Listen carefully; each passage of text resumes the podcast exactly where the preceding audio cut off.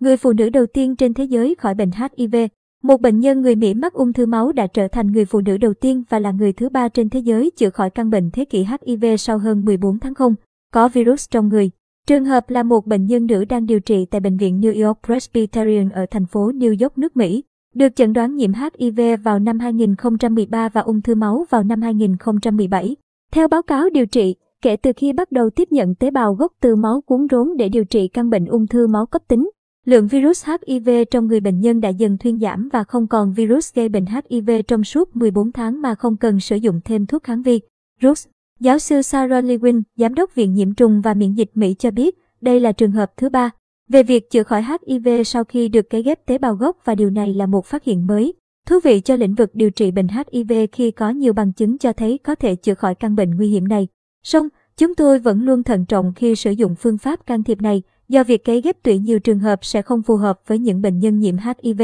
Trong trường hợp này, bệnh nhân được chỉ định ghép tủy vì cũng mắc bệnh ung thư máu. Cấy ghép tế bào gốc trong chữa trị ung thư là một trong những phương pháp phổ biến hiện nay là quá trình thay thế các tế bào máu gốc bất thường của người bệnh bằng những tế bào máu gốc khỏe mạnh từ người hiến tặng. Trong trường hợp trên, bệnh nhân được ghép tế bào gốc từ máu cuốn rốn của những người hiến mang bộ gen không phổ biến vốn có khả năng tự nhiên kháng lại virus HIV,